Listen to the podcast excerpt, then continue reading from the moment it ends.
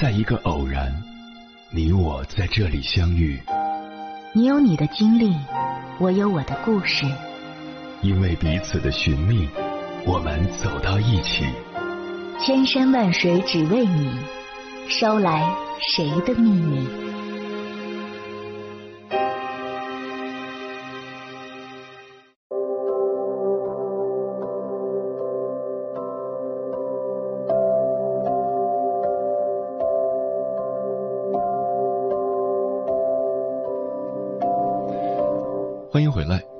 夜行者，这里是正在直播的中国交通广播心灵夜话栏目《千山万水只为你》，深夜不孤单，我是迎波，我要以黑夜为翅膀，带你在电波中自在飞翔。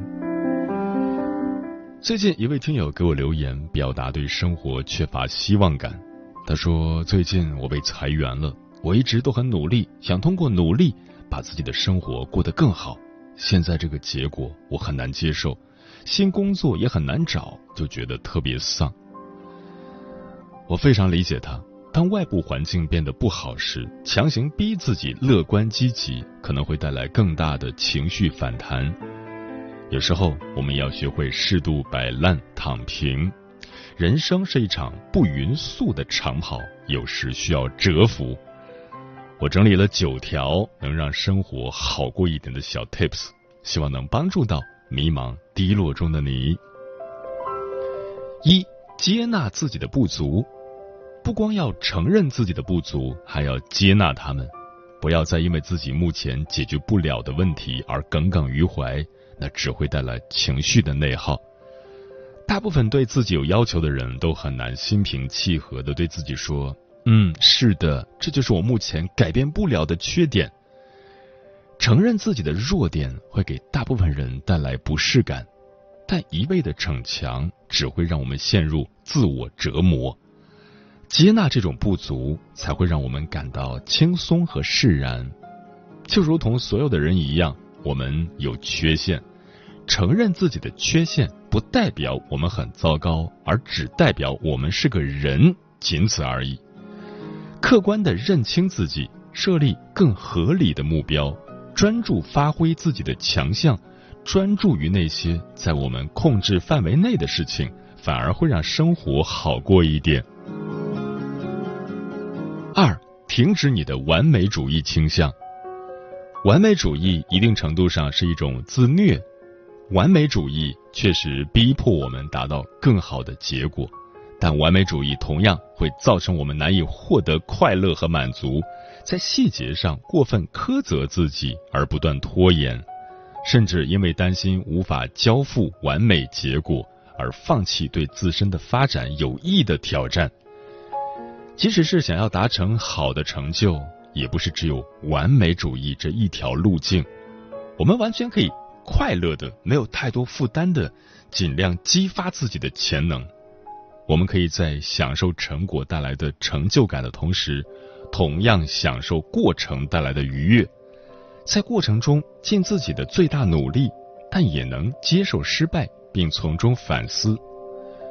从长远来看，其实尽最大的努力比完美更能够帮我们获得我们想要的成就，并且更健康。相比于无意义的降低自尊的自我谴责。我们更应该听听建设性的批评，在任何事情上都给自己多一些摇摆的空间，而不是单一的严格规定。三、简化你的生活。我们需要承认自己很难处理太过繁琐和复杂的生活，然后学会简化生活。人的心理空间有时候也和物理空间一样。我们所想的每一件事，要承担的每一项义务，都需要占用空间。但我们的心理空间是有限的。当太多空间被不重要的事物占据，我们为各种琐事忙得焦头烂额时，我们便难以为那些真正重要的人和事腾出空间。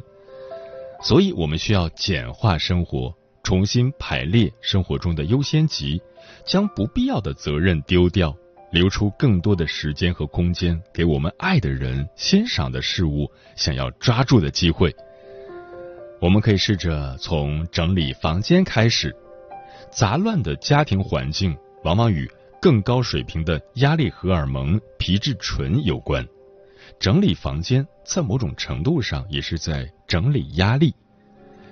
我们还可以试着远离那些带给我们负面情绪的人，为自己营造健康的小环境。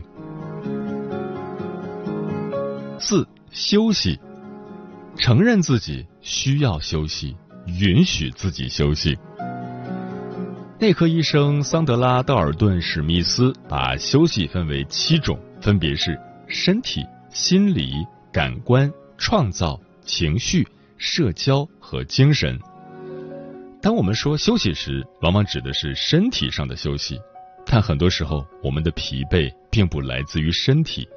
我们应该根据自身的情况来明确自己目前更需要哪种休息。心理上的休息指的是在一天繁杂的工作结束后，我们应尽可能关闭我们的大脑，不让那些压力事件二十四小时的困扰着我们。感官休息是指从灯光、屏幕、噪音等感受中解放出来，关掉手机、电脑，在黑暗的环境中闭上眼睛，让我们的感官从过度刺激中恢复。如果你从事的工作要求许多头脑风暴和创意，那么创造性的休息对你来说就格外重要。去感受生活，去旅行，去感受自然，去喜欢的艺术博物馆。只是一味的盯着空白或显示器，恐怕难以有持续的创造力。如果你总是在工作生活中牺牲自己的情绪来取悦他人，缺少自由表达感受的时间和空间，那么你很可能需要情绪休息。而需要情绪休息的人，往往也需要社交休息。多和能够支持自己的人在一起，或根据自己的需要，给自己更多独处的空间。最后一种休息是精神休息，感受自己身体和精神的连接，感受到深刻的归属感、爱和接纳。想要做到这一点，我们需要做一些冥想。或是参与自己信任的社区活动，获得纯粹的精神愉悦。五、设定一个烦恼窗口，允许自己烦恼。有时你甚至需要专门为烦恼留出空间。我们必须承认自己没有办法规避掉生活中的所有问题和烦恼，那么不如给自己的每日计划中专门设立一个解决烦恼的窗口。每一天十五分钟左右即可。我们在这个时间段内可以选择任何自己喜欢的方式表达，并尝试解决烦恼。这里推荐压力编辑重组法，操作起来简单且有用。找一张纸，尝试写出你的烦恼，然后思考这些事情的关联性。当你想好了，为每件事情。提出三个可能的解决方法，最后回顾这些事，告诉自己，你其实有能力也有方法去解决这些问题。如果很难找到答案，也可以求助身边的亲友，甚至是互联网平台，让大家一起帮你出谋划策。六，停止一心多用。很多时候，我们需要承认自己没那么聪明，做不到，也不适合一心多用。能够同时处理多项工作任务或生活事务，一度被当作个人能力强的评判标准，但对一心多用的追求，反而成为许多人疲惫、焦虑、迷茫的罪魁祸首。强迫自己一心多用，不仅容易降低工作效率，影响工作质量。还可能会增加我们的压力荷尔蒙的分泌，甚至是降低智商。特别是在社交场合中，当我们极力希望可以维持住多个任务的进行，例如和他人面对面聊天的同时，还要确认手机信息和其他人保持联系，并心里惦记着等会儿还要去做什么事。对失去控制的恐惧，会让我们产生极大的焦虑感，变得高度紧张。冷静下来，梳理一下手头任务的优先级，并适当的将其中一些拜托他人完成，甚至直接放弃。让自己有更多的时间和精力，专注于最复杂、最重要的事情上。我们不需要做一个面面俱到的超人。七，承认自己的每一个小成就。有时候，承认自己不是一个伟大的人，所以为自己取得的每一个小成就感到开心，反而能让你更幸福。让很多人内卷起来的原因，都是因为他们感觉自己不够好，所以认为自己需要许多华丽的标签和能够被大众认可的成就，才能称得上好。在这样的心态影响下，我们很难注意到自己已经够好的那一面。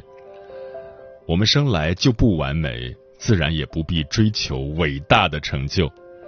尝试扩展对成功的定义。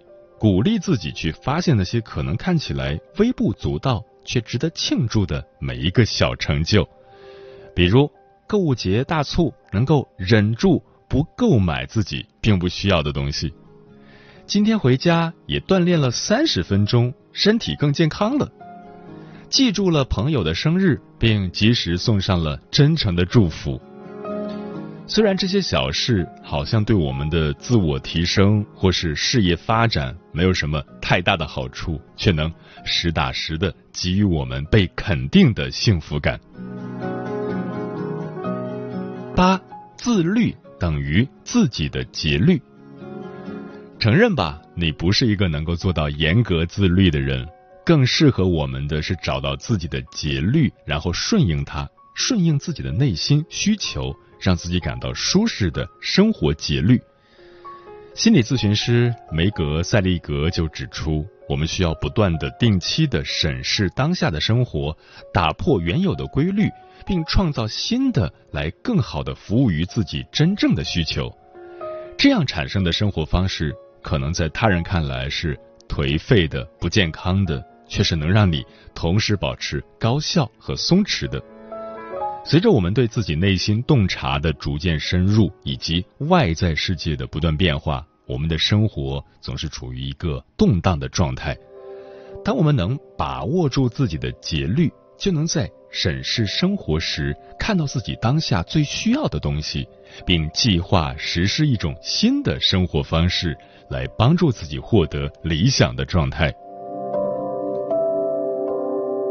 九，接受。这个世界可能不会变好了，接受世界可能不会变好了的事实，不是停止希望，而是指我们该更理性、更客观的看待生活，抱有合理的、可量化的预期，同时也明白我们不可能考虑到一切变量，要接纳最后的结果不尽如人意的可能。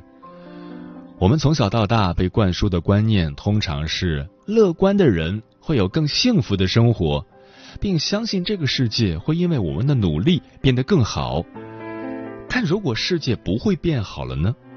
世界并不会总是按照我们的期望发展，许多事都会受到外在因素、天灾人祸，甚至只是单纯的运气影响。在这种时候，我们自然会产生强烈的负面情绪。很难长久的对生活怀抱乐观积极的态度。当你能理性的意识到世界可能真的不会变得更好，你的内心会变得平静许多，你就能将过度担忧的心放下来，好好看看生活，在混乱的尘埃中看到通往下一步的道路。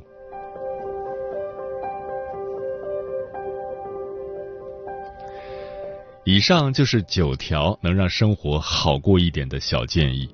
如果你是一个人生活，觉得还是没有办法松弛下来，不妨找一个敢于摆烂的对象，学着适度躺平，给自己减减压。接下来，千山万水只为你，跟朋友们分享的文章选自《温血动物》，名字叫《找个会摆烂的恋人，一起宽容的面对这个世界》。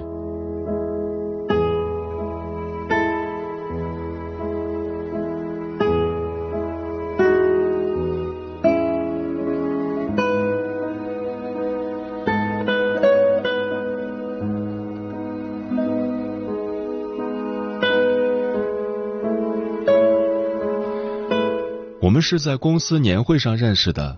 吃饭时，我们坐同一桌。年会的主要内容是舞台上的人尴尬的表演节目，舞台下的人尴尬的吃饭。可能是觉得场面还不够尴尬，主持人决定让公司今年入职的新人上台分享过去一年的生活。新人们只好尴尬的说一些“学到了很多，收获了成长，感谢公司”之类的套话。轮到他了，他说：“过去一年，我一个人生活，没啥朋友，也没什么人关注我。”主持人赶紧转移话题：“那说说你对未来的期望吧。”他说：“希望这样美好的生活能一直持续下去。”我当场就被这种气势震慑了。其实我并没有勇气跟他搭讪，我能想到最勇敢的示好方式。就是假装要夹菜，然后把最贵的龙虾转到他面前。但由于整桌只有我们俩专心吃饭，不参与任何找领导敬酒的活动，所以物以类聚，不加个微信好像过意不去。刚在一起时，我们还讲究一些礼节，出门还要有仪式感。他说：“我简单化个妆吧，十分钟就好。”我说：“好，我这就定一个小时的闹钟。”如今周末吃完午饭，我们准备出门。他说：“我把这集剧看完就走。”我说：“嘿，那正好，我打把游戏。”到了晚上八点，我们都饿得受不了的时候，一想到没出门省了不少钱，我们就会点平时舍不得吃的昂贵外卖。又是一个愉快的周末呢。有时周末我也会尝试在家做饭。有一次周末我醒得早，看到他还睡得四仰八叉，决定给他一个惊喜。去菜市场买了几斤小龙虾，又买了包十三香调料，对照着菜谱准备整个硬菜。没想到第一步就中道崩殂。烧油的时候，由于我研究菜谱过于专注，没注意烧的时间太长。油锅燃起了熊熊大火，一时间烟雾大作，直接触发了厨房的烟雾报警器。他揉着睡眼冲了过来，看到我正把锅盖扔到锅上，我一脸尴尬，而他伸出大拇指点了个赞。不愧是上过大学的，知道油起火不能用水灭。险些燃爆全场之后，我不敢再做饭了，只能看着水池里爬来爬去的小龙虾发呆。而他默默出门，我以为他是去买午饭，结果他抱了个玻璃缸回来，说：“不能吃就当宠物养吧。”就这样，我把小龙虾养了一个多月。在此之前，我从未想过人和小龙虾之间还有可以超越十三香的感情。又过了一星期，是我的生日，他说：“你生日礼物到了，去快递点拿一下。”我问：“是啥礼物？”他说：“如生命般贵重的礼物。”我扛回了一个大箱子，累得半死，心想：如果里面是金条，我就原谅他。拆开箱子一看，四个红的发亮的灭火器赫然出现，非常喜庆，确实是能救命的礼物。在一起之后，我们日益发胖，为了更有减肥动力，我们写下了自己的体重贴在门上，并且建立了一个减肥基金。为了显得庄重，我们特地弄了个盒子。承诺以现在体重为基准，每胖一斤就往里面放三百块，每瘦一斤就可以从里面取三百块据为己有。现在里面存了一万多了。今年公司业绩不好，他被裁了，我不知道该怎么安慰他。结果还没等我想好说辞，他在微信上给我发了一篇办公室恋情的十大坏处，说现在这些坏处都没有了。我想了想，确实很有道理。我问他，接下来要不要休整一段时间？反正我还有工作和存款可以支撑。他说不用。我从今天就可以开始赚钱了。我说这么快就找到新工作了？他掏出了我们的基金盒子，说：“不是，只是我开始减肥了。”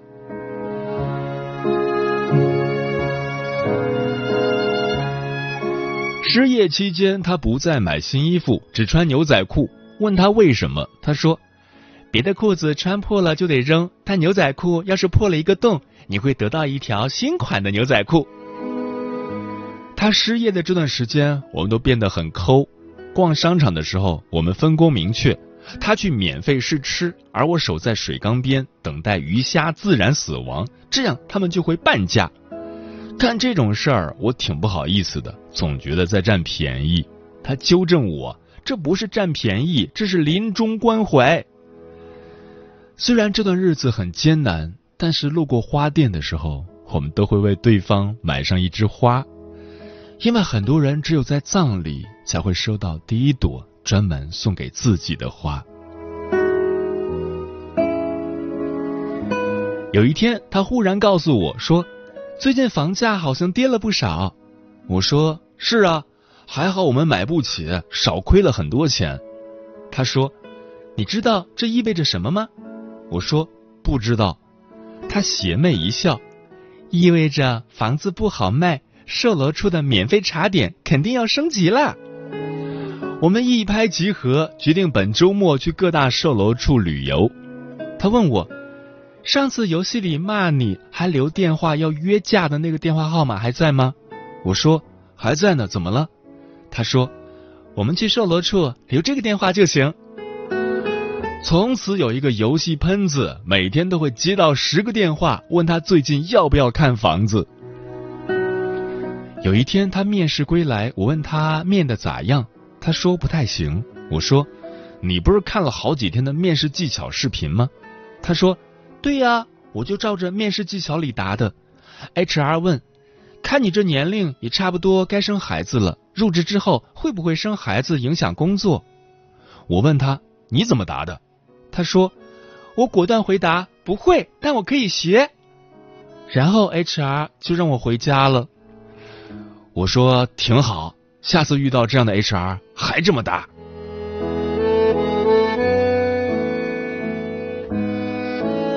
我们没有周年纪念日，因为我们都不记得是哪天在一起的。但我还记得那天我们说过的话。我说。我身高只有一米七，还在掉头发，又矮又秃，何德何能和你在一起？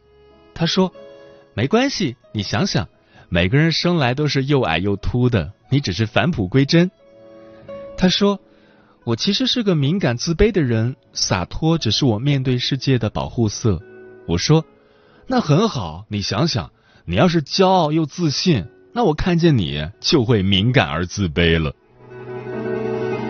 其实，在我眼里，敏感自卑一直是褒义词。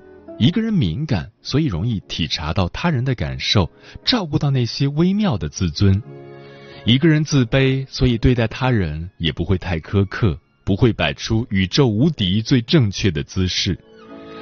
真的很感谢，我们都是敏感自卑的人，所以我们才从来不会把我很敏感自卑当做指责别人的理由。我们常常自嘲。我们可能是世界上最会摆烂的两个人，在一起真是天作之合。但我知道，所谓摆烂，其实是一种宽容。我们无非是对这个世界对自己的伴侣没有那么强的控制欲罢了。所以我们总是愿意用最大的善意而不是恶意去解释对方的行为和动机。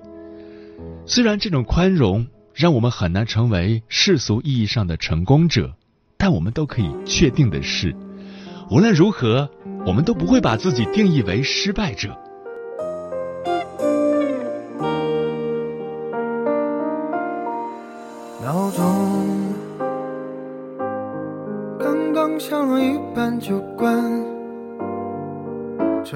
一只眼，真不想上班。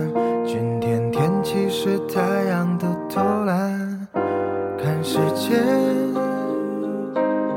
又来不及吃早饭。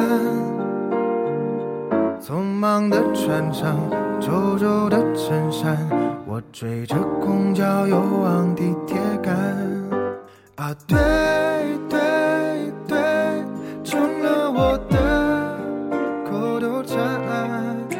妥协也是选择。